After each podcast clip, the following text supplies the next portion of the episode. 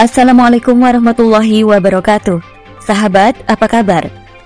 Kembali lagi berjumpa dengan saya, Maya Rohmah, dalam rubrik Opini, berjudul Ramadan dalam Musibah, ditulis oleh Yana Sofia, tim penulis inti narasipos.com.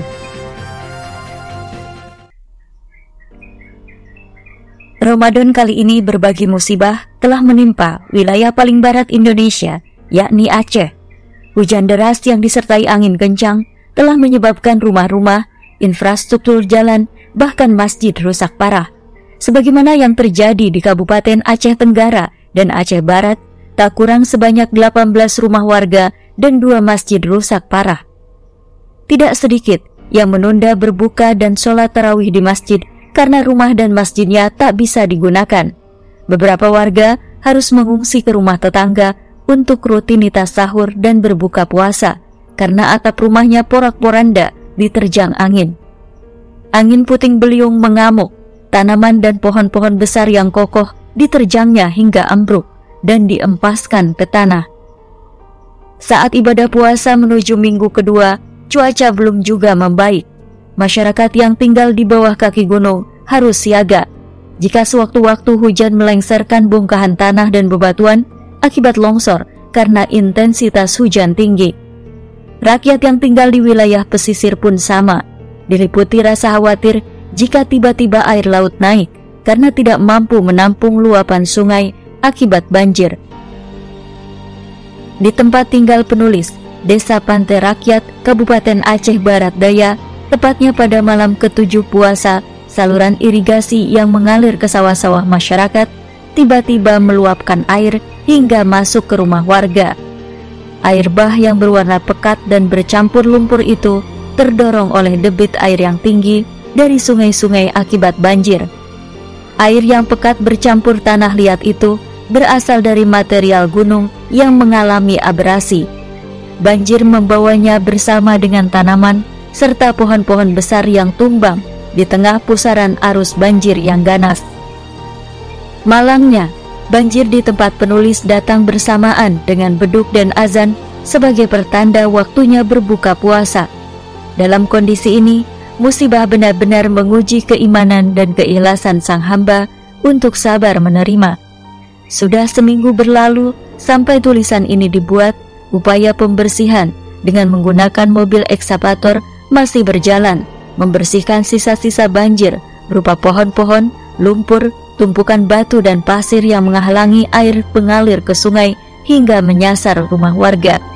Mau tak mau, introspeksi diri menjadi prioritas kita bersama. Apa kesalahan yang ada pada diri dan umat secara keseluruhan yang menjadi sebab Allah murka dan mendatangkan bencana? Iya, tidak mungkin bencana datang jika bukan karena kesalahan manusia. Terlebih, banyak di antara kita hari ini yang durhaka dan mengabaikan segala perintah dan larangannya, sehingga wajar jika Allah murka dan memperingatkan kita lewat musibah. Allah berfirman dalam surah As-Surah ayat 30, Dan apa saja musibah yang menimpa kamu, maka adalah disebabkan oleh perbuatan tanganmu sendiri.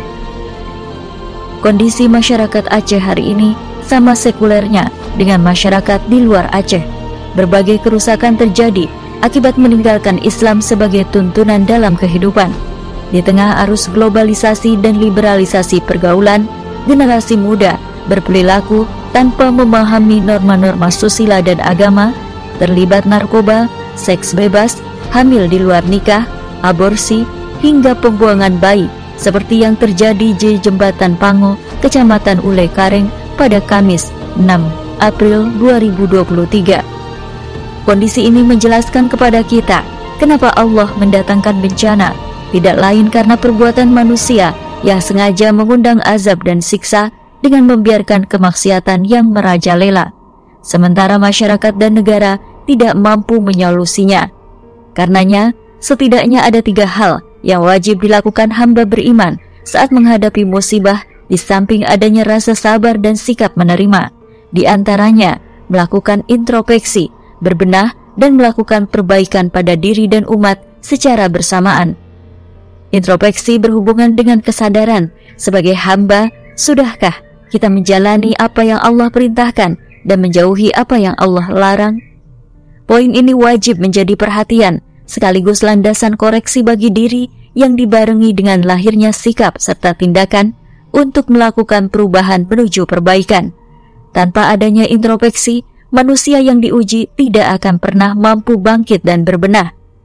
Kemudian berbenah, yakni upaya menguatkan kesadaran, merancang komitmen, dan menguatkan fondasi iman serta ketakwaan. Kesadaran tak akan ada gunanya jika tidak dibarengi dengan langkah-langkah pembenahan, merancang visi dan misi sebagai muslim sejati, mengikuti pedoman hidup berdasarkan syariat, dan berhukum dengannya dalam seluruh aspek kehidupan. Selanjutnya, melakukan perbaikan. Ada dua upaya yang wajib dilakukan oleh setiap muslim, khususnya bagi gerakan yang melakukan perbaikan dan dakwah di tengah umat. Pertama, gerakan dakwah wajib mengacu pada pembetulan akidah individu dan masyarakat. Kedua, dakwah harus mengarah pada pergantian sistem yang melandasi kehidupan jemaah. Umat wajib dipahamkan terkait akar masalah datangnya berbagai bencana, tidak lain karena meninggalkan hukum Allah dan berhukum dengan aturan sekularisme yang melahirkan berbagai kerusakan dan penderitaan. Misalnya, musibah banjir yang berulang kali terjadi akibat kesalahan dalam pengelolaan hutan berbasis sekuler kapitalisme. Terjadinya abrasi menandakan adanya kerusakan alam tidak lain karena adanya penebangan liar, aktivitas eksplorasi, dan eksploitasi hutan secara berlebihan dengan mengabaikan lingkungan dan ekosistem alam oleh pihak kapital yang hanya memedulikan keuntungan berupa materi. Karenanya, musibah yang melanda kita hari ini wajib menjadi momen terbaik untuk berbenah, terlebih di bulan suci yang penuh berkah dan limpahan magfirah.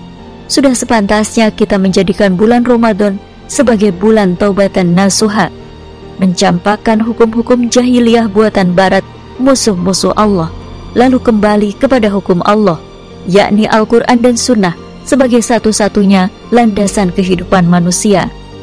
Sebagaimana tujuan berpuasa tidak lain untuk meningkatkan derajat takwa, maka sudah sepantasnya mewujudkan ketakwaan level jemaah dan negara ini menjadi tujuan kita bersama.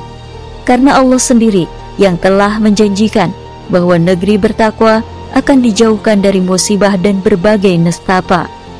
Seperti yang termaktub di surat Al-A'raf ayat 96 yang artinya, Dan sekiranya penduduk negeri beriman dan bertakwa, maka pasti kami akan melimpahkan kepada mereka berkah dari langit dan bumi. Wallahu a'lam bisawab.